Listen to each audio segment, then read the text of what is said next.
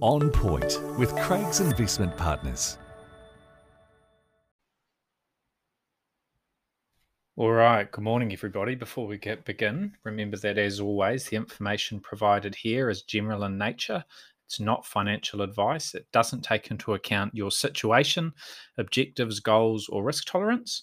All investments are subject to risk, none are guaranteed. So before you make any decisions, it is always highly recommended that you talk to an investment advisor, and you can find out about, out, uh, about more in terms of our investment advisory services at our website, which is craigsip.com.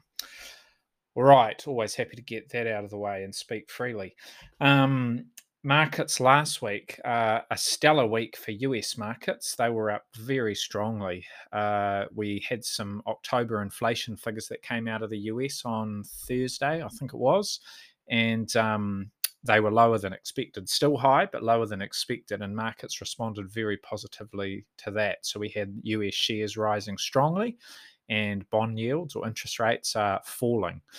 Uh, the S&P 500 in the US was up 5.9%, so that's its best week since late June in the Nasdaq, which is uh, more sensitive to interest rate changes and inflation, uh, and those two things are obviously link- linked together. The Nasdaq has more of the tech stocks, the growth stocks, and when interest rates are going up uh, or inflation's going up, which usually suggests that interest rates will will follow, uh, that index and those types of companies tend to fall harder. Uh, so when you get the opposite happen, as we saw last week, they tend to respond more positively. So the S&P was up 5.9% for the week, but the Nasdaq was up 8.1% for the week, which is uh, stunning, really. And it experienced its strongest two-day rally in the two days following the inflation report since 2008. Um, I think in those two days it, it, was up sort of more than 9%. So some big moves in the US. Uh, great to see uh, in the context of what we've seen in recent months. So since the October lows, um, the S&P 500 and the Nasdaq. this is about four weeks ago. They've rallied uh, 11.6% and 9.7% respectively. So a big a big bounce from those low levels they fell to in October. Still down uh, significantly this year. The S&P is still 16.2% lower this year, and the Nasdaq, which is obviously um, uh, more of a high risk, high return sort of proposition, is, is still down 27.6 uh, percent this year, but uh, some good bounces over the last three or four weeks. Other markets generally responded positively, uh, but not quite as strongly as the US because other markets haven't fallen uh, as much as the US has um, in the wake of the, the US central bank, the Federal Reserve, cranking interest rates up a bit more aggressively than many. Uh, but still, uh, the European markets were up about 3.7%. The, the UK was pretty much unchanged, pretty much sideways. Aussie had a great week. The ASX 200 up 4%, and the local NZX 50 up 0.7%. Uh, and I guess the other news that has has dominated a lot of headlines has come in in the crypto markets. And I'm no expert uh, in, in, in crypto at all, and I don't follow crypto to a large degree. But you know, you can't help but notice the price moves that we've seen in the wake of this very dramatic collapse of FTX, which is one of the exchanges. And you can read as much as you like about that online. Uh, plenty of information. It's a long, long, sad story, actually, uh, for people that sort of will have. Uh, lost money in in that um, exchange, and I suspect there is quite a few less sophisticated investors who might have um, been suffering all round. But anyway, that's really dragged all cryptocurrencies down. So Bitcoin, which is sort of the poster child, one of the most prominent, it's down nearly 19% in the last fortnight. Uh, and compared to the peak that it hit a year ago, it's down 75%. Uh, back at back at levels that it um, last reached in November 2020. So uh, that is that is a cautionary tra- tale for investing in some of those very um, uh, very volatile asset classes like cryptocurrencies. But anyway, back to the markets that we we do take a bigger interest in, and as I said earlier, interest rates fell sharply uh, in the wake of that uh, lower than expected inflation report in the US. And the reason for that is the inference is well, the Federal Reserve won't need to be quite as aggressive in the coming months. So, because of that, we saw US interest rates fall. So, the, the US two year Treasury yield uh, fell from 4.66 to 4.33. And um, it, it, it did also experience its largest daily decline um, so this was on the day of their inflation report, which I think was, um, I think it came out on Wednesday US time, Thursday morning our time. Um, but in the wake of that, it experienced its largest daily decline since 2008, which is pretty amazing. Um, the two year hit 4.8 um, earlier this month, 4.8%, which is the highest since July 07. Now it's back at 4.3. The 10 year Treasury yield, uh, similar moves there. It fell uh, from 4.16 to 3.81, so another big fall. And it also saw a very big um, one day decline in terms of yields falling. Uh, it, that was the biggest that we'd seen since March 2020 during the middle of the pandemic. So all of that has seen um, bond prices go up. You know, bond prices um, uh, move inversely to uh, yields. So when yields go up, prices go down, and when yields go down, like they did last week, prices go up. So a good week for people in fixed income um, assets.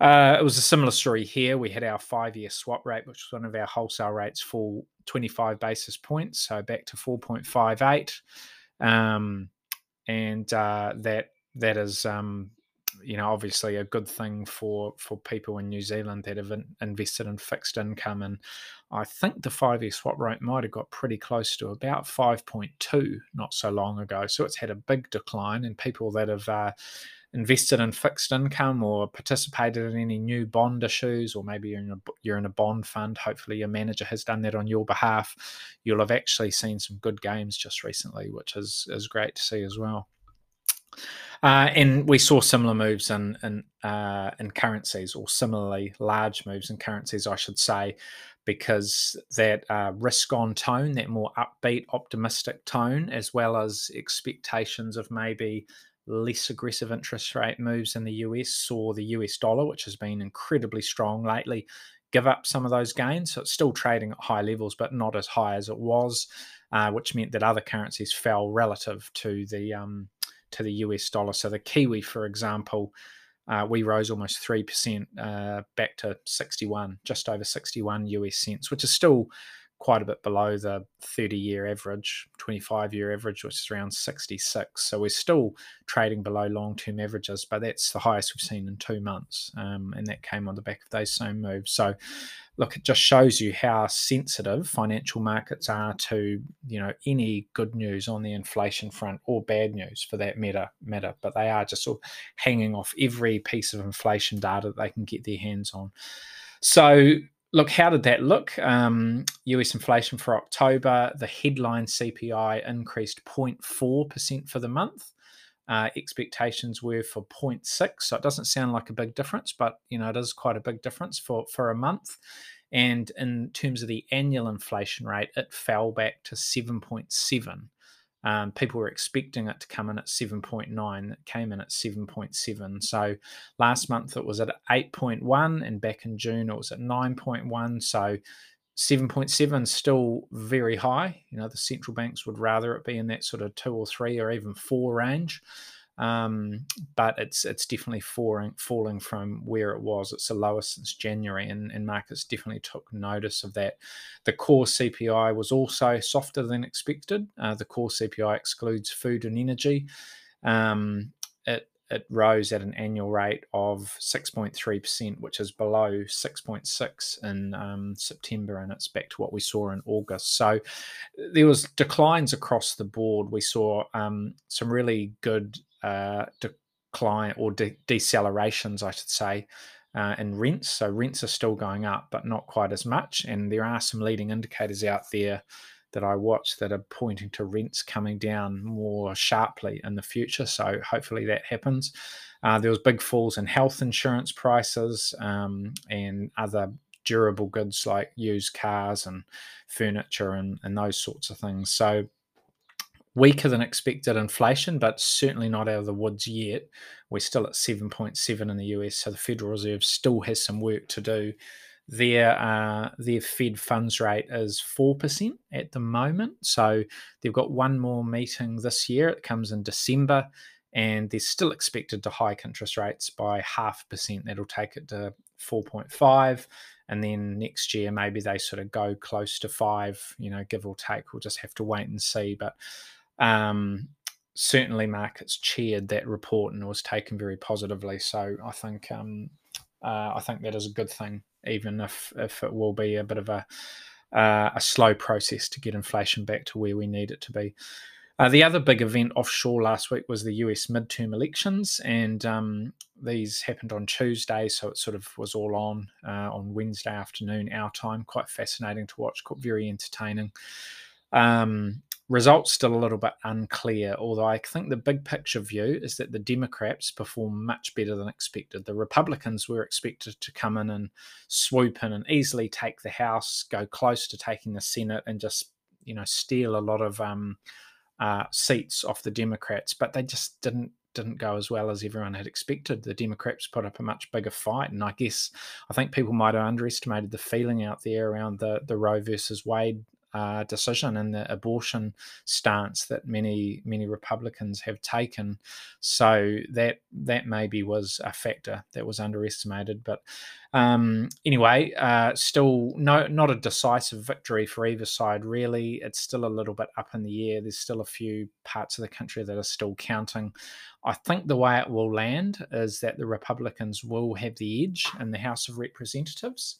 Um, but it won't be a, a large majority there. And in the Senate, still very tight, but I suspect the, the Democrats might just sort of keep control um, of the Senate. But ne- neither party's in a particularly strong position. I think you still would consider it a divided government, and um, that has historically tended to be friendly for for share markets and for businesses because you know let's be honest, um, a lot of the time politicians get in the way by making decisions that aren't particularly good. And um, if if they're sort of uh, neutered to a degree in terms of their decision making, then markets often like that because it means there's there's less risk of major shifts in policy. So uh, we'll just have to see how that plays out over the coming days. Here in New Zealand, the key release was the Reserve Bank survey of expectations, and and this is a survey they do. They, they survey about thirty odd business leaders, forecasters, people like myself, um, to see what we all think of um, uh, of the outlook. And uh, it came in pretty much as expected. Uh, Short term expectations for inflation increased a little bit. So, out two years, they're sitting at about 3.6. That's up from where they, three, where they were three months earlier. Higher since 1991. Not a surprise because inflation's really high. But you look out five years, and expectations are for inflation to be 2.4, which is a little higher than. Um, 2.3 last time, and it's definitely getting towards the upper end of that target range. But that still suggests that the market um, and and all the respondents to the survey have faith and confidence in the ability and resolve of the Reserve Bank to get inflation under control. So that's really important. However, at the same time, you know, 2.4 creeping up towards um, the upper end of that range uh, they they won't want to you know take the foot off the gas anytime soon. They won't want to ease up. So we've got our our our next and final um, OCR decision of the year next week, and it's also a monetary policy statement. That's important because it means we get more forecasts, more information, which tells us a lot more about where the Reserve Bank's heads at. Um, but in terms of the OCR decision, it'll be another hike. You know, we're at 3.5. So markets are at the moment split sort of 60 40 between a 50 basis point hike and a 75. So, you know, that's what we'll get. Your guess is as good as mine. Um, we'll either end up at 4% or 4.25 to end the year, which will be the highest we've seen since, I think, 2008. So that'll be a story for next week. We'll talk about that in a week's time. But coming up this week, let's stay local. Dairy prices. Um, got another dairy auction on Wednesday morning. And dairy price has been pretty weak lately, down almost 12% over the last three auctions, down almost 20% this year, back to where they were at the beginning of last year. So the Kiwi dollar has softened the blow a little.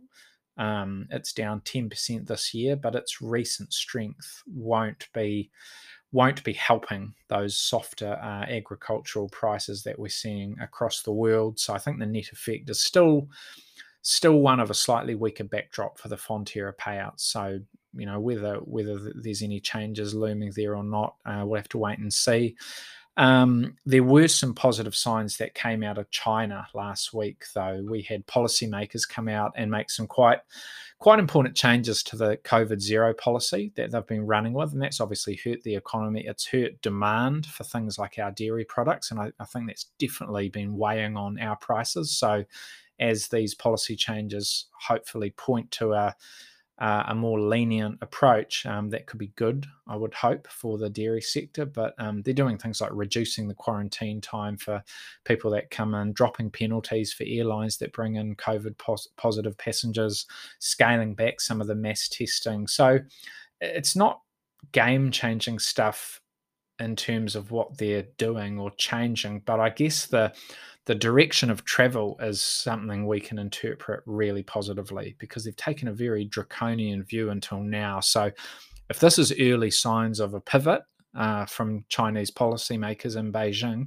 then that is that is a real positive, not only for the dairy sector but for um, for the world really, because China is still the world's second biggest economy, and it has been its its weakness this year has been really weighing on the outlook. So you know, if you want to take a glass half full view of the world, you, you, take that US inflation data last week that is is weaker than expected, and hope hopefully it is a turning of the tide that is going to um, uh, make for much less aggressive monetary policy conditions next year, or at least they won't get in, any worse. Um, that's one positive, and the other is these looming changes that we're seeing come out of China. Uh, so that's the the dairy um the dairy auction due early Wednesday morning. A day ahead of that on Tuesday, we'll get the latest housing market report um, for October. So just interesting to watch the housing market, which has obviously been weakening since November last year. Lower activity, higher days to sell, falling prices, lots of caution and talk around you know, potentially people ending up in negative equity and so forth. That's when your mortgage is bigger than the value of your house. And it happens, probably will happen to a few people that maybe bought close to that November 2021 peak and didn't have a very large deposit because prices since then nationally are down almost 13%. So, you know, if you bought in November 21 and you only had a 10% deposit, it's probably been wiped out now, which not the end of the world unless you have to sell. And most people don't just, you know, find a way to keep paying the mortgage to keep your job and, um, you know, prices will eventually recover. But uh, I would expect more of the same in terms of, um, uh, the housing market when we get that data out Tuesday morning. Remember, the other thing to remember is um, you know, in the two years leading up to last November, New Zealand house prices were up by what 45, 48%, which is wild. That's just ridiculously crazy. So even though prices have come off nearly 13%, they're only back at March 2021 levels. So they've really just given back, you know, seven or eight months worth of gains. And they're still on average 28% above those pre-COVID levels. So the good news there is you know, prices are still very high. The bad news, I suppose, is they might have further to fall. Or that could be good news, depending on sort of your perspective. Um, so that that's those are the key things out of NZ. Uh, otherwise, the US um, consumer will be in focus. Remember, the consumer is really important, very dominant part of the US economy. We're getting the October retails or sales report um, on Wednesday, and we've also got some earnings releases from some of the real heavyweights: Home Depot, Lowe's, Target, Walmart. So the US consumer is really important because we're heading into that holiday shopping season, uh, and we've got this backdrop of cost pressures, cost of living increases, um, and we've had a string of interest rate hikes. So, shopping patterns are going to be really important. Um, you know, to hear what what's the CEOs of of Home Depot and Walmart and so forth saying. uh, especially in the context of last week's inflation figures. You know, we want to we want to watch inventory levels. We want we want to see if there's evidence, um, widespread evidence of consumers trading down. That's something that often benefits Walmart because they're cheaper, um, and any other shifts in behaviour. So the US consumer will be. Uh, in focus, I think that retail sales report is out on Wednesday in the US, so we'll get it on Thursday. Uh, Home Depot and Walmart are both reporting on Tuesday, so we'll hear about those on Wednesday. And um, I think Lowe's and Target are, are Wednesday, Macy's later in the week too. Uh, China also, as I mentioned, um, some important news came out of China last week, so it'll stay in the headlines again. But we've also got uh, a swag of um, activity indicators coming out tomorrow afternoon, Tuesday afternoon, three o'clock um, industrial production, retail sales, fixed asset investment. This will be for the month of October. I expect they'll remain pretty soft. You know, even those there's those positive things that I mentioned earlier. Those are all sort of ahead of us, and we haven't won't have seen any evidence of that yet in the month of October. Um, in contrast, most indicators have been pretty weak. We had that September quarter GDP report that was better than expected, but still pretty soft. Um, the activity indicators for September were also pretty soft. Uh, the PMIs we've seen for October weaker than expected. Manufacturing and services both falling below the break even level. So I can't expect anything good to come out of that data set um, on Tuesday afternoon. But look, remember that markets look forward, not backwards, and they will be potentially, you know, more excited about those hope you know hope that we're seeing sort of uh, the start of change and a stepping away from the COVID zero policy. So China could still still be positively viewed by financial markets this week. A few important results out of that part of the world too. Uh, we've got uh, Tencent reporting on Wednesday, Alibaba. Um, which has just been belted over the last couple of years. It's gone from sort of $300 a share down to sort of 60 or 70. Um, I think 300 was the high that it reached. Um, that's on Thursday and JD.com on Friday. So uh, US consumer will be in focus and China will be in focus. There's also plenty um, happening on the corporate front in New Zealand and Australia, just to round things out. In New Zealand, a few results. Uh, we've got Infratil's half year result on Tuesday. Sanford also got a result. Napier Port on Wednesday. Friday will be an interesting one. Uh, My Food Bag um, has got a result. That's another another stock that hasn't really delivered since listing. It's been in a in a difficult been having a difficult time of it, and management changes as well. New CEO confirmed um, last week, but you know they really need to put some runs on the board in terms of um, delivering on their on their numbers and their growth strategy to really win back market confidence. So that's on Friday, and Ryman Healthcare too, another very high high profile stock, fantastic business, one of the one of the best we've got. You know, a genuine blue chip, but uh, also been under pressure because of the labour shortages because of uh, the construction sector. You know, they're essentially a big home builder as well um, with the units they build in their villages. They're a developer. Uh, with house prices falling, that's not great news for Ryman. And with uh, interest rates higher, they do carry quite a bit of debt compared to their peers. So that hasn't been friendly to them either. And they've had uh, they've had their own sort of management changes over the last year or two. So you know their price is a little bit depressed. Um, compared to where it has traded at historically. And I think the market will will want to see evidence of um, them them delivering uh, despite all those headwinds too. So an interesting week on the New Zealand corporate front across the Tasman. Uh, Commonwealth Bank, you know, Australia's biggest bank, that's the owner of ASB. They've got their first quarter result. We've seen seen a swag of other sort of bank results um, uh, over the last couple of weeks. Uh, Aristocrat Leisure uh, got a result, and then there's a, uh, tons of AGMs, AGL Energy, Goodman Group. Um, that's a really interesting business. That's the manager of Goodman Property Trust here in New Zealand, and they're more of a, a developer, sort of a growth entity rather than a landlord, a passive landlord. But um, great business, one that I know a lot of New Zealanders uh, take an interest in.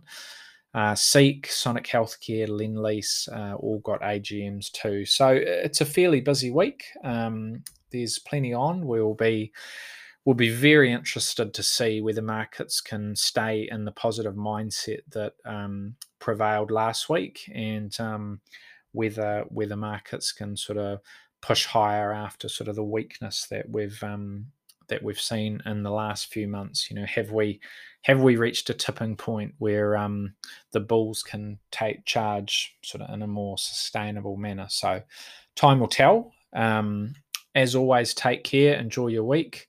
And if you want to know more about anything that I've mentioned, we have plenty of material um, on companies, on uh, economies, on different investment strategies, on the economic backdrop. You know, loads of material material that we are happy to share with clients. So, just touch base with your advisor, um, and um, you know we can we can give you more information about anything that I've mentioned that you think is of interest. All right. Thanks all. Talk again soon. For more insights, visit craigsip.com.